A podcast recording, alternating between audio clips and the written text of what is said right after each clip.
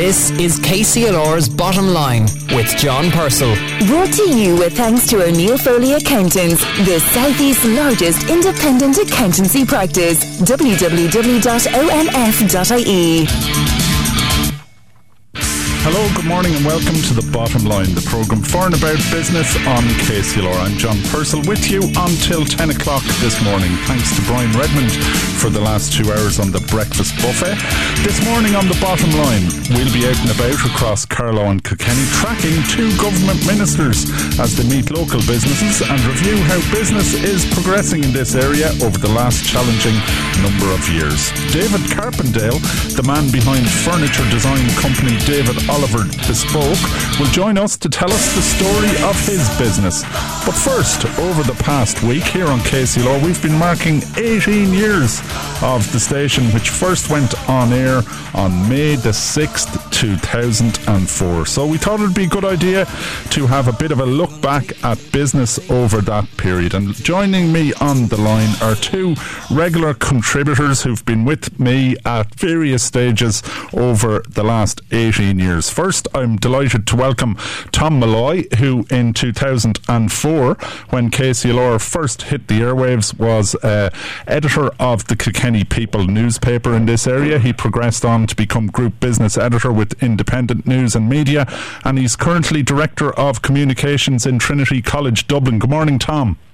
Good morning, John, and happy birthday. Oh, thanks very much. And also on the line is Colin Duggan, President of Carlow Chamber of Commerce, and of course, General Manager of the Woodford Dolmen, and a regular contributor to the programme as well. Good morning to you, Colin. Good morning, John, and congratulations on your 18th birthday. Yeah, well, sure. Look, it's it's uh, it's good to have lasted this long, and uh, it's very interesting to look back over the last 18 years.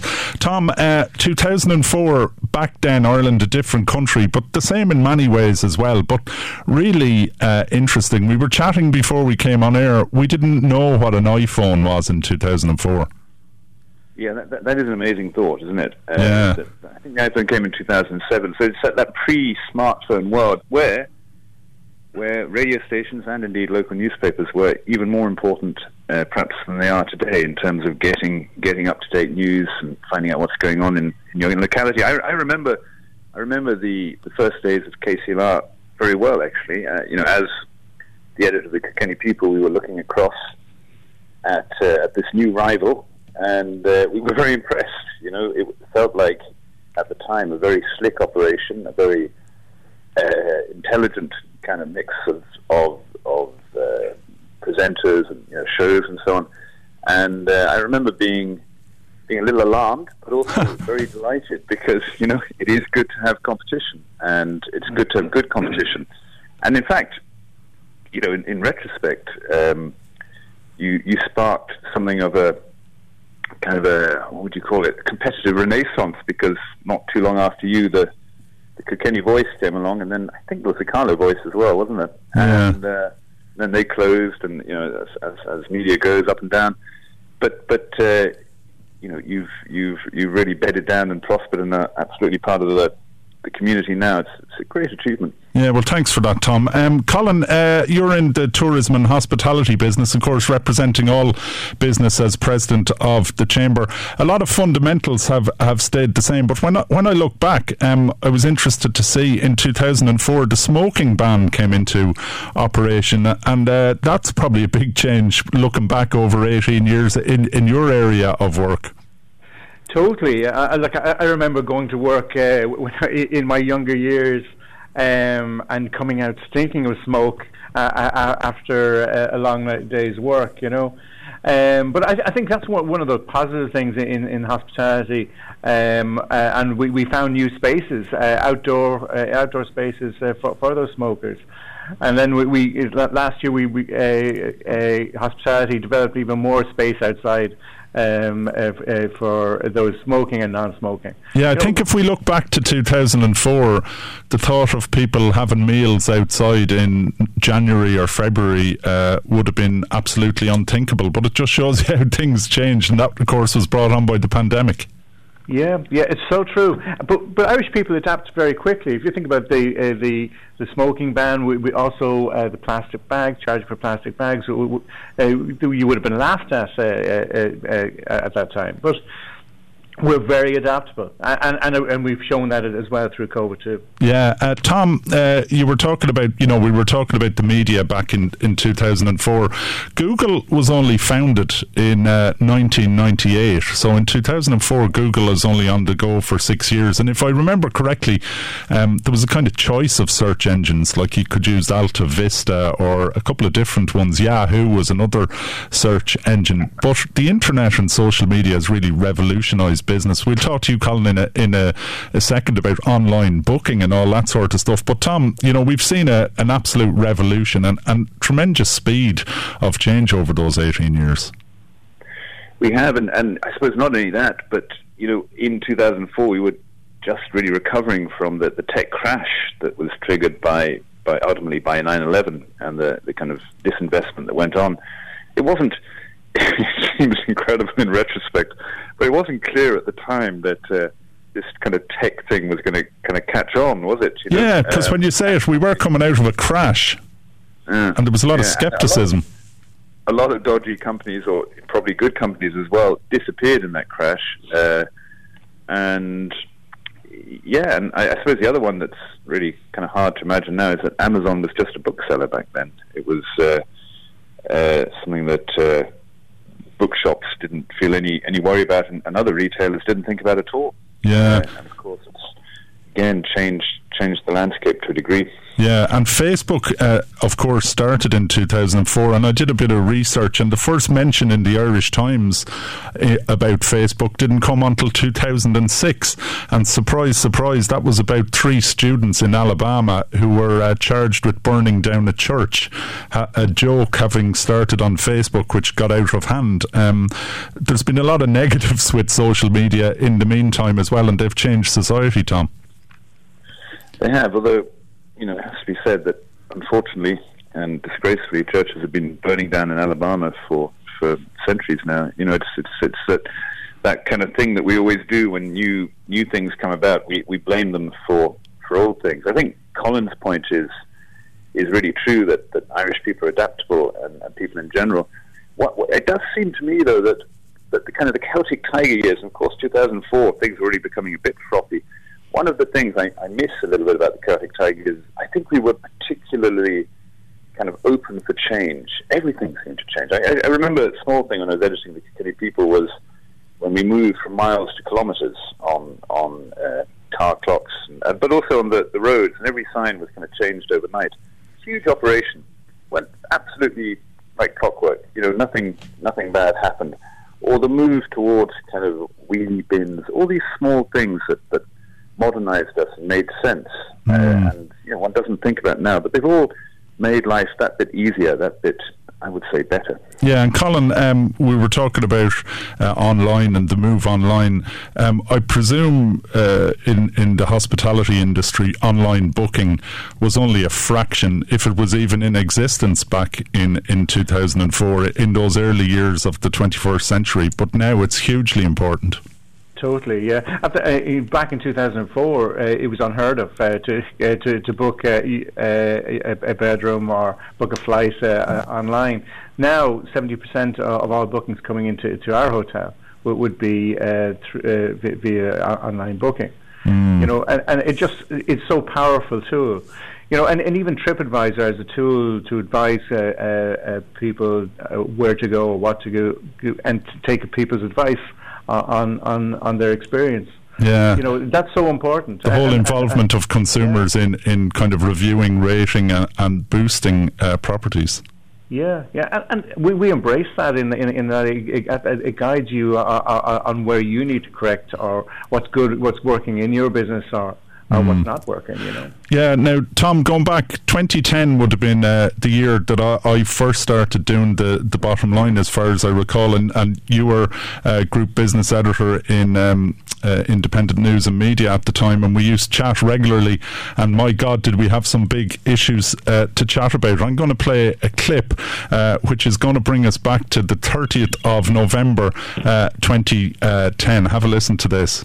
It's been a tumultuous week in business and politics. Talk us through the last seven days. Well, I, I suppose uh, seven days ago we, we, we were still in denial about the uh, likelihood of a bailout, as you'll remember. I think it was, uh, yeah, just seven days ago. Now we obviously know that uh, we are going to be bailed out. We know there's going to be a general election. We uh, we know that, that most of the four-year plan has been leaked, um, so we have a pretty good idea what's going to happen there when it's announced tomorrow. So the markets. sorry, Tom. Mm, and we know that the markets don't believe that uh, this is any solution. Yes, I was just about to say, like the markets were looking for clarity. Uh, we hear that the markets uh, don't mind bad news, but they hate uncertainty. Uh, the uncertainty, apparently, we thought it had finished. What's up with the markets? They're not in good humour. It's, it's a bloodbath out there tonight. Uh, Bring us up to date. Well, European shares have fallen. It depends how you measure them, but they've fallen about two and a half percent, which is the biggest one-day fall since since August. So for three or four months now. So they obviously don't like what's happening. Irish bond yields rising, uh, cost of borrowing. The shares in Bank of Ireland fell 31% at one stage today. They're down about 25% now. It is a complete fiasco. And basically, everybody is lining up and saying one thing, which is, and it's perfectly obvious when you think about it, that bailing out Ireland isn't going to help Portugal. Tom, um, incredible to think back uh, to those days. I remember you and I specking on a regular basis whether the euro would still be in existence when we talk seven days later. God, it's almost uh, it's almost dramatic to listen to that now.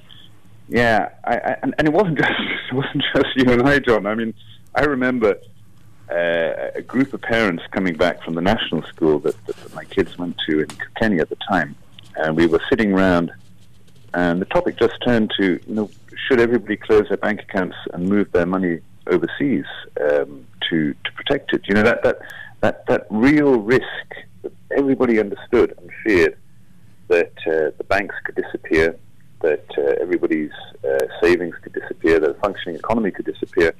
I remember talking at the time to to a senior Garda officer who told me that they were preparing for a collapse in the you know food lines, food food delivery system, and really wondering how long it would take before uh, ordinary people started to storm supermarkets. Uh, and, and, and it's been a very interesting uh, part of actually, I think, of the Ukrainian uh, crisis or the Ukrainian invasion and, and actually of the last couple of years, just how strong supply lines have proved to be. They were very durable during the crisis. You know, that that that that week that you just brought us back to in a kind of horrific way. Uh, despite everything, food still did appear on supermarket shelves, uh, just as it still appears on supermarket shelves in Kiev today. It's mm. quite remarkable in a way how resilient we are. But there's also, you know, those those days were were were extraordinarily grim. Yeah, absolutely. Colin, what are your memories of, of that time, 2010 onwards? Uh, really very tough. It was very tough uh, here in the, the, the, hotel here. We we were one of those hotels that, that fell into NAMA. And I, I remember at the at the time uh, it, it, looked very bleak, especially in hospitality. But as we got through year on year, through, uh, uh, it, it, did improve. And and and uh, one thing that struck me was uh, the, the, the team that, that we had here. They were always positive. They always were looking forward. You know. Um, and, and never gave up. And, and I think that, that, that again, that resilience is something that, that, that, that we've seen come through again and again again showing that in, in, in, in the COVID years. Mm, it's it's important to, to kind of, as they'd say, I don't know if it's the right term, but own that and kind of take that with us uh, as a strength for the challenges that lie ahead. You're listening to the bottom line, the programme for and about business on KCLR. On the line are Colin Duggan, President of Carlow Chamber of Commerce, and also Tom Molloy, uh, Director of Communications at uh, Trinity College. And we're looking back over the last 18 years. Of course, uh, KCLR celebrating 18 years on air. Don't go away. We're going to take a break, but we'll be back after these. The KCLR Birthday Rewind. Taking a look back at some of the biggest stories since 2004. The heart of Carlow Kilkenny. This is your new, your new KCLR 96 FM. It was indeed, and it still is. 18 years on, Casey KCLR still serving the people of Carlow Kilkenny. You're listening to the bottom line, the programme for and about business that's been on air quite a bit during the 18 years, not all the time, uh, but we, we're taking a look back at some of the stuff. Uh, I'm joined on the line by Tom Molloy and also Colin Duggan. Uh, Tom, um, I'm going to play a clip from uh, 2013, which was about Glanbia and uh, a big day for them and, and a turn. I suppose, an important point in their history. Have a listen to this one. But um, making history, and we've had it on the news today. Siobhan Talbot appointed as as chief executive to follow John Moloney when he he steps down. Really big news on a huge number of fronts, Tom.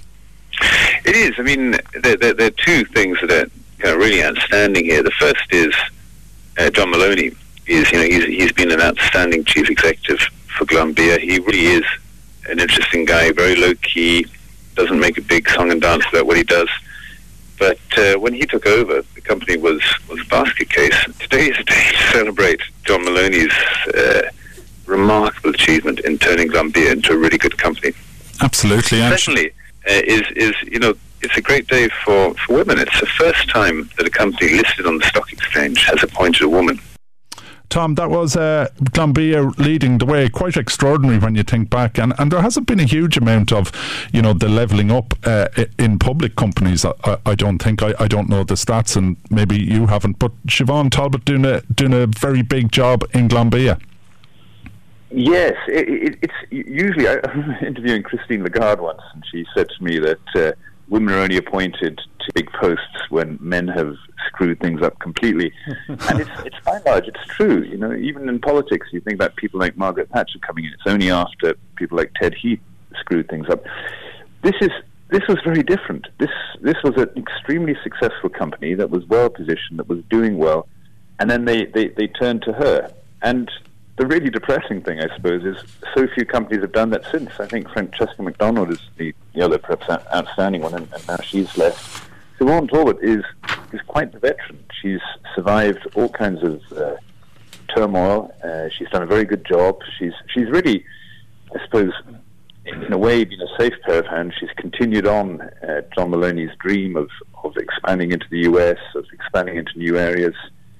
Uh, a huge amount of wealth, I guess, has been created for, for people in, in Carlow and Kilkenny.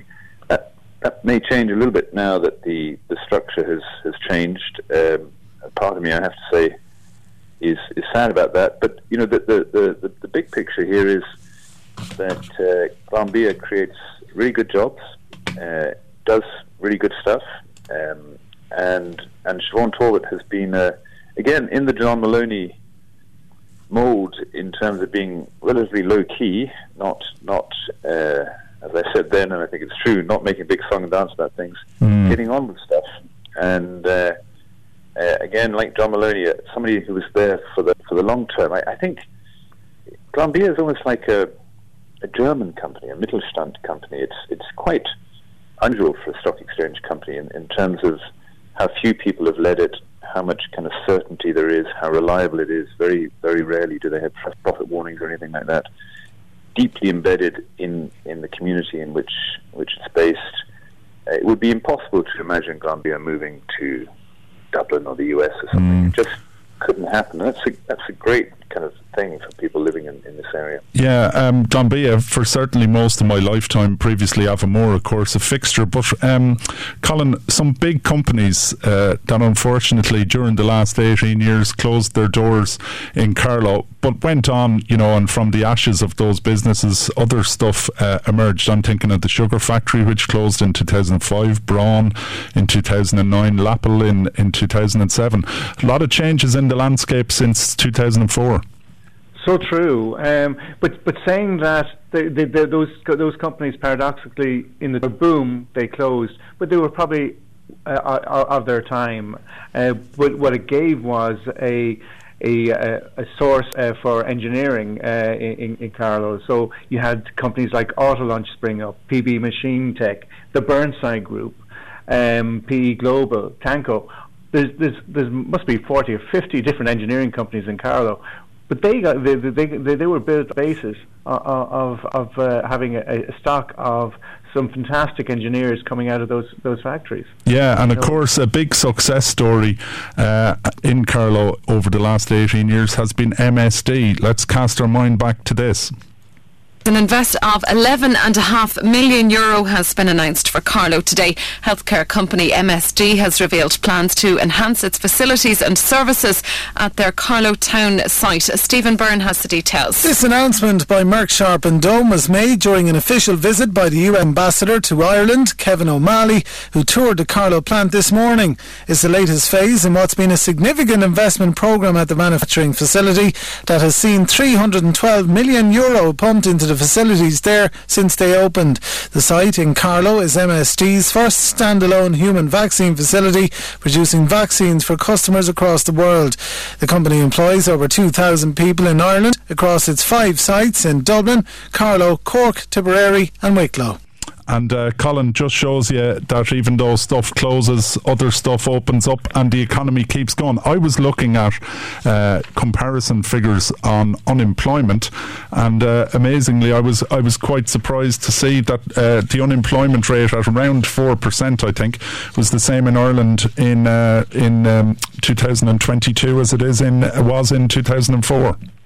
Yeah, absolutely, and uh, and MSD uh, uh, has has grown from from uh, from uh, the smaller company in uh, moved into an IDA plant, moving into its third phase of, of building now. So I think that that that that, that piece you, you took was from a, a their their second phase.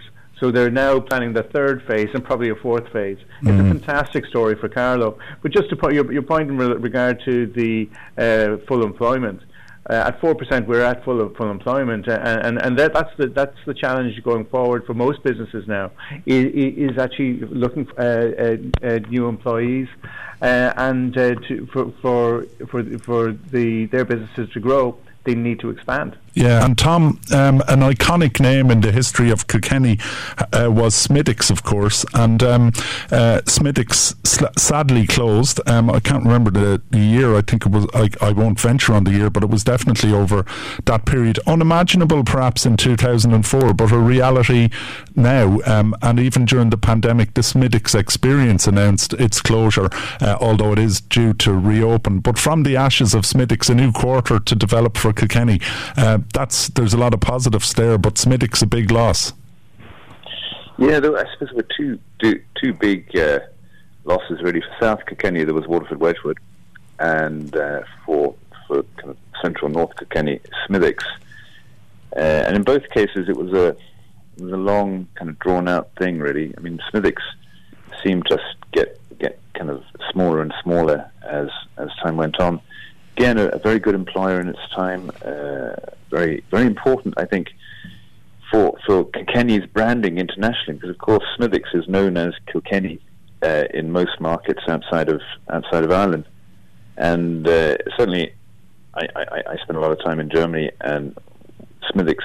Uh, also known as Kilkenny, is served in, in many pubs. there. And if you say you're from Kilkenny, people's eyes always light up, and uh, and they, they kind of think of it. So it's it, it's it was not just a, a good employer. It really uh, put Kilkenny on the map. Mm, and of course, the Abbey Quarter uh, building out of of the uh, site. And here was a piece of news broadcast on KCLR in 2014. Good afternoon, it's one o'clock. This is the KCLR main lunchtime news and sport. I'm Sinead Birkin. First, the top local stories. The old Mayfair Ballroom in Kilkenny's to get a new lease of life. It's to house office space and other facilities as part of the council's plans to redevelop the Smithwick's Brewery site. The plans for the building, which was being used as a canteen for brewery staff until its closure, will go on display next week for locals to view at county buildings. It'll involve some demolition and rebuilding work, while a public square will also be developed in the area. That's uh, Siobhan Burke of K.C. KCLR's news team back in 2015. Um, and of course, uh, the uh, Mayfair Ballroom now to become the library in Kilkenny and uh, work underway on that. Um, we have to think, and we'll have to wrap this up, up, unfortunately, but lots of great entrepreneurs. And I'm looking back over the years uh, from uh, the start of the 21st century to all the local business people who've been honoured in the EY Entrepreneur of the Year. I'm thinking of David Walsh, Terry Clune, Michael Hoyne, Paul Young, Leslie Codd, Rachel Doyle, Lily Holmes, Seamus O'Hara, Zume, Germain, and Kevin Brennan. Uh, really, some great entrepreneurs uh, in this area. Um, talk to us about that, Tom, and the importance of, of go ahead people in business.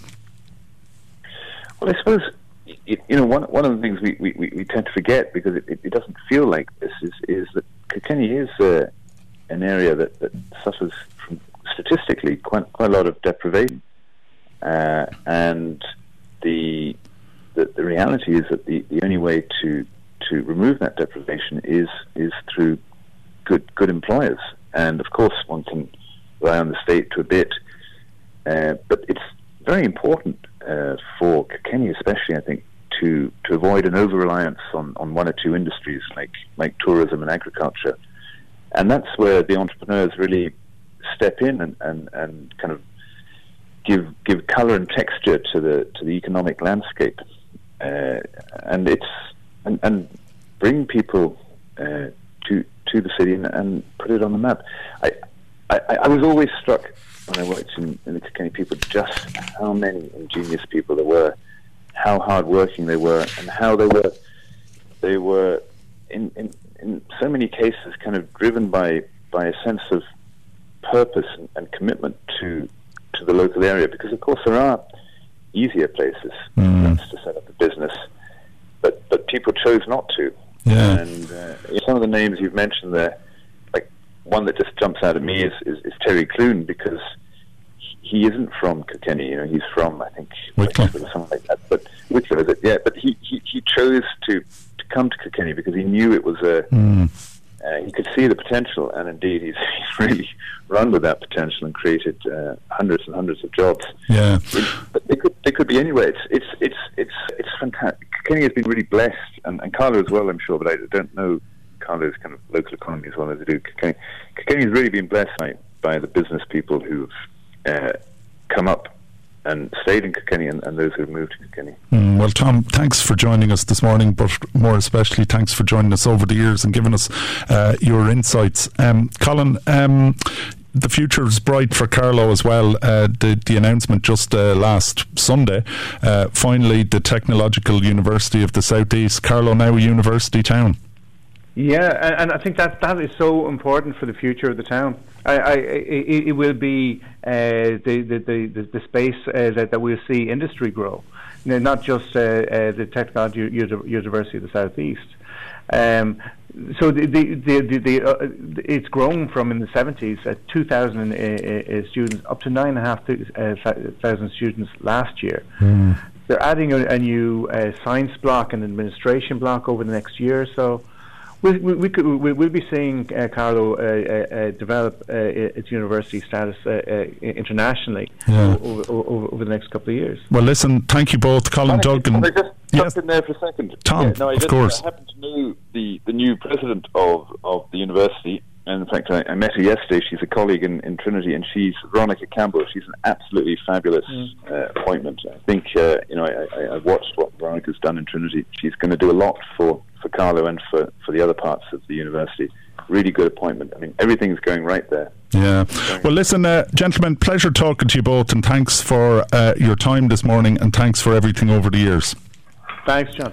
Okay, Tom Molloy and Colin Duggan uh, joining us there. Uh, we're going to take a break and we're going to be back with more, finding out what ministers have been at uh, around Kilkenny and Carlow during the last week. The bottom line on KCLR with John Purcell. Brought to you with thanks to O'Neill Foley Accountants, now offering a complete life and pensions advisory service to business. www.onf.ie. Carlow, Kilkenny, KCLR. KCLR, indeed, you're listening to the bottom line. Well, it's been another busy week for the newsroom here at KCLR, with even more of a focus on getting out and about across Kilkenny and Carlow to follow ministers. There's been a lot of them over the last couple of weeks. Edwina Grace has more be forgiven for thinking an election was possibly on the way after the Carlow Kilkenny constituency hosted no less than seven ministers between Tuesday and Friday of this week, one of them coming back for a second day. Two were from the Department of Enterprise, Trade and Employment alone. Minister of State for Business, Employment and Retail, Damien English, having visited Kilkenny a few weeks ago, was back this week to meet some of Carlow's business community. Kieran Comerford, who heads up the economic and enterprise at Carlow County Council, outlined the hopes from that encounter. I suppose our main thing, we're driving forward our economic development strategy and we have a great ambition around developing a scale up campus on O'Brien Road. We have planning permission in place, so we hope to work with the Minister and his department over that for over the next number of years. What do you need from it? Uh, it's investment mainly from a viewpoint. It's a 4 million euro project, but the regional funds are there. Uh, the Minister announced that the regional jobs plan is there and we're well positioned to align to the regional jobs plan. And obviously, the wonderful news at the weekend, we're now a university town. A lot of ducks are coming in a row, so it's a great time for Carlow to really ride that wave of opportunity. Minister English too spoke about the impact the SETU would have on Carlow and the region as a whole. He spoke about the supports in place for enterprises and said we could expect further funding. It certainly can. We're at the Enterprise House where they're hoping to expand that into an enterprise campus, and that's under the regional enterprise plan. There's 180 million set aside to fund new initiatives. I've no doubt that the Carlow here will be able to probably win that four or five million to make that happen. And I work with Deputy John Paul Phelan now to make it happen as well. That should happen hopefully in the, in the years that that fund opens up this year. But a lot of other supports now businesses need. The LEO have a range of supports on a weekly basis for them, but we will also design specific supports to get people through what the, the, the excessive costs at this moment in time as well. So I think Carlow is well fit to do well. I've met a lot of companies today, a lot of plans are in place. We launched the food website as well. A lot of potential there to develop the offering here through engineering, through agri-tech, through food, through tourism.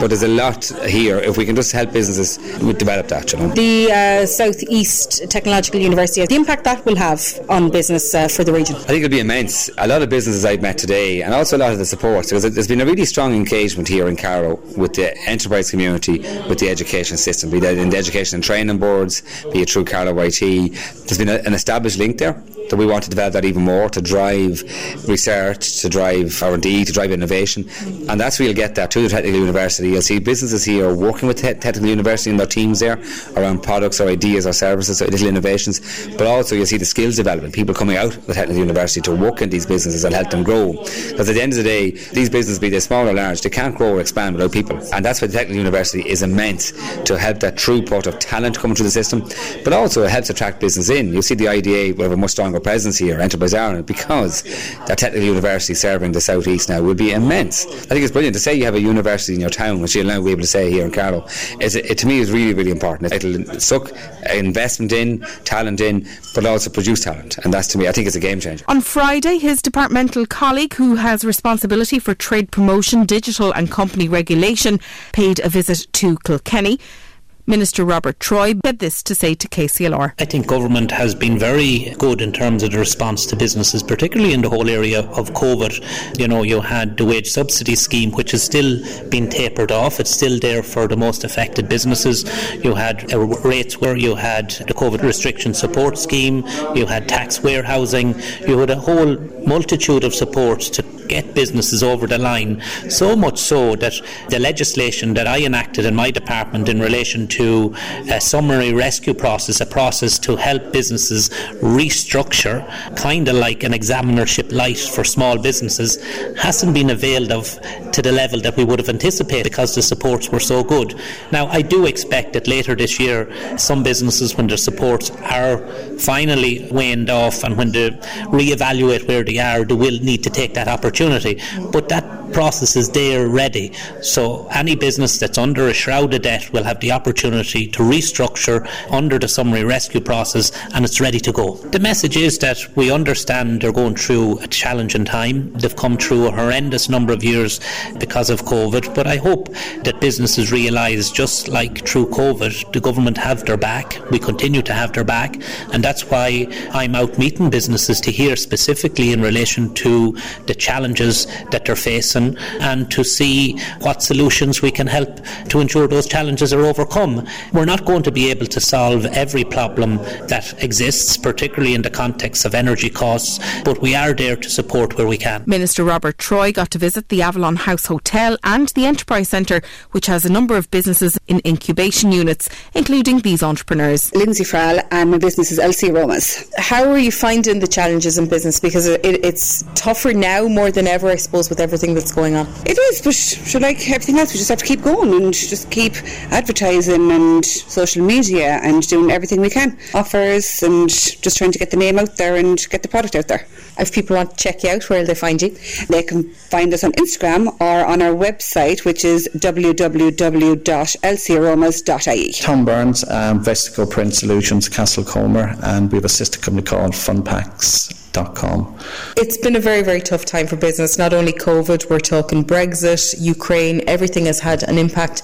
How have you found things and, and, and how are you managing and getting through the challenge time? Yeah, it's kind of worked both ways for us, you know, in terms of companies used to use UK companies in the past, found it's best now to source within Ireland. So we're definitely seeing a bounce there with new customers coming our way. On the other side of the equation, supplies is an issue. Supply chain management is becoming a bit of a nightmare. So we're having to hedge and buy more and more further out, so which affects cash flow and you know. So, but so far we're managing it and um, we're staying on top of it. But yeah, we hopefully we can uh, get get around it and uh, drive on. Have you found being based here in Castlecomer has has that helped in any particular way? Do you know what? We're an hour from the M50 here, you know, an hour from Waterford, so it's a great base for the southeast. We're in Dublin an hour, as I said, and uh, what we're opening here will be a new print centre. So we hope to encourage people to call in, look at what they need. As I said, to the guys earlier, we do everything from wedding cards, baptism cards, mortuary cards, through to brochures and all in between. So uh, we expect we're opening at the end of the month. We're just setting up all the social channels at the moment, and we'll be very proactive on that. The visit of Minister Troy, what did that mean to you? That's great because um, you know sometimes you feel everything is kind of Dublin centric, and it's nice to for them to get down and see what's actually happening outside the M50, and uh, hopefully he got a taste of what we're about. Did you ask him for anything in particular? Uh, from a ministerial point of view, is there anything he could to help uh, businesses like yours? Well, we give them a bunch of our information, samples, and so on. So hopefully we'll follow up and see who's in procurement in the Department of Enterprise. So hopefully Mike gets on their procurement list and get something from it. Minister Troy also stopped off at City Hall to meet with other Kilkenny businesses as well as some local representative bodies. He was the last of seven ministers visiting locally this week. More are likely due in the coming months, hopefully bringing with them good news for Carlow Kilkenny and the southeast region as a whole. Edwina Grace there uh, bringing an end to that report. We talked to Ministers Damien English and Robert Troy, also Kieran Comerford of Carlow County Council, as well as Tom Burns of Vestigo Print Solutions and Lindsay Frahill Byrne of LC Aromas, both of whom are based at the Castlecomer Enterprise Centre. Stay with us where you're listening to The Bottom Line, the programme for and about business. Coming up, I'm going to be talking to David Carpendale about his business, David Oliver Bespoke. The Bottom Line on KCLR with John Purcell. Brought to you with thanks to O'Neill Foley Accountants. Now bring a complete life and pensions advisory service to business. www.onf.ie. Carlow, Kilkenny, KCLR. KCLR, indeed, you're listening to the bottom line, the programme for and about business on the station. This morning we've been looking back over 18 years.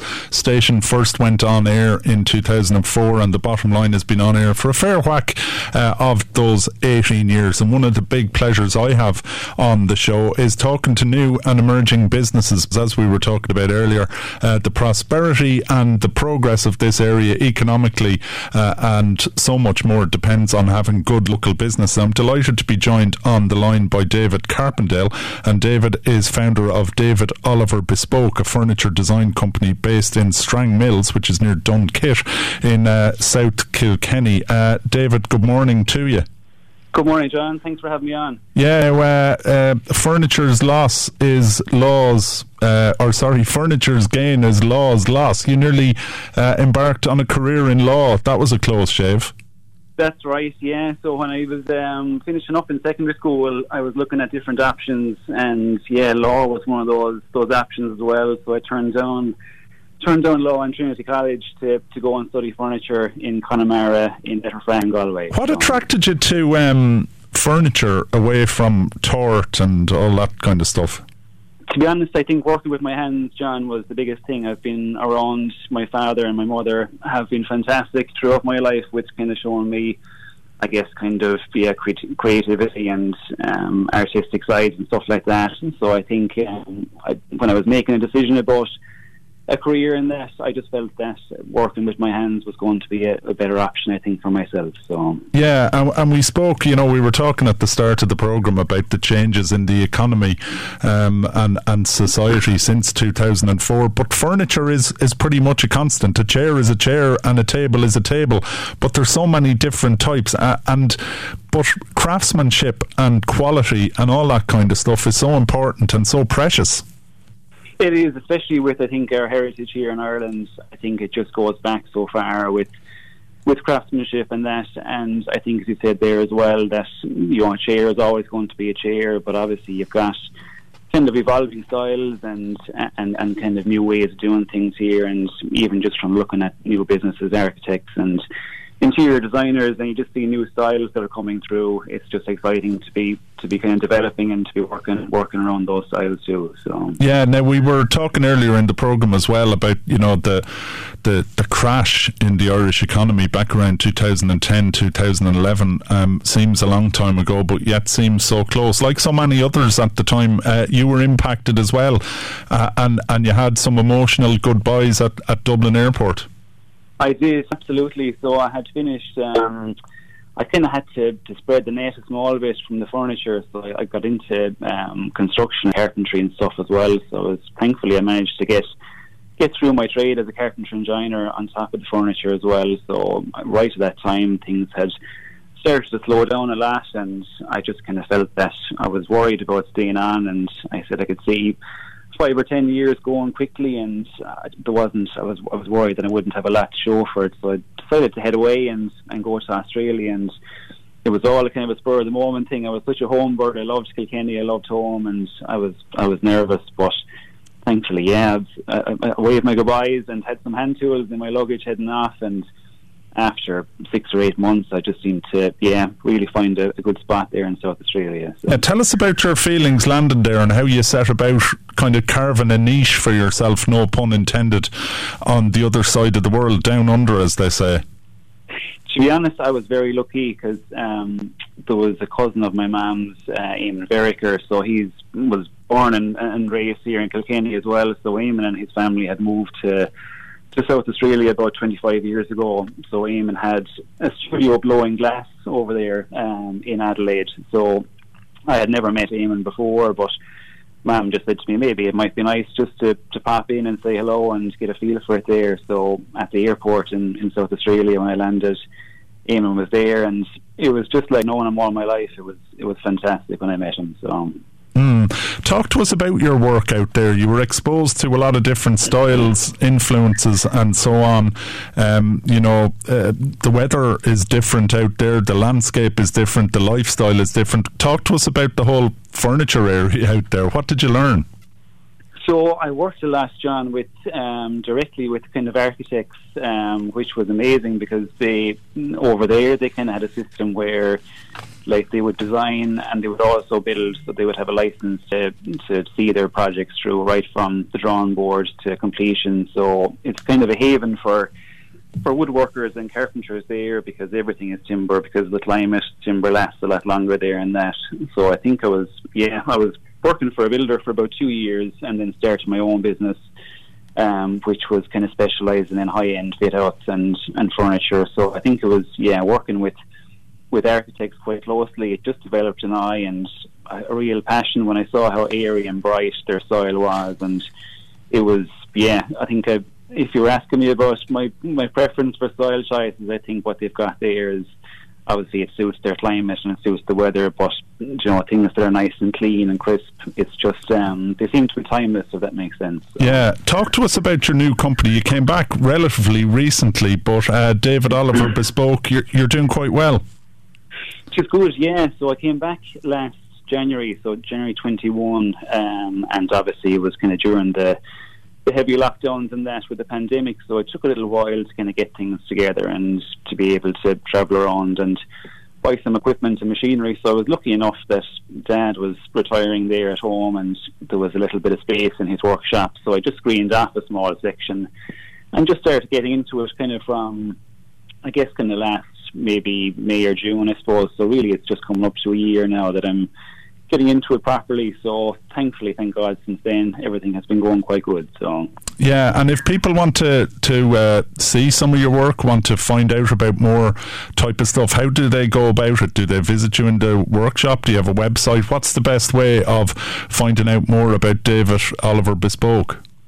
So I guess probably the website is the most um, is the the easiest one to go to, and then from there you can build um, John in the inquiry form and get in touch with me directly. Then the phone number is there and the email address.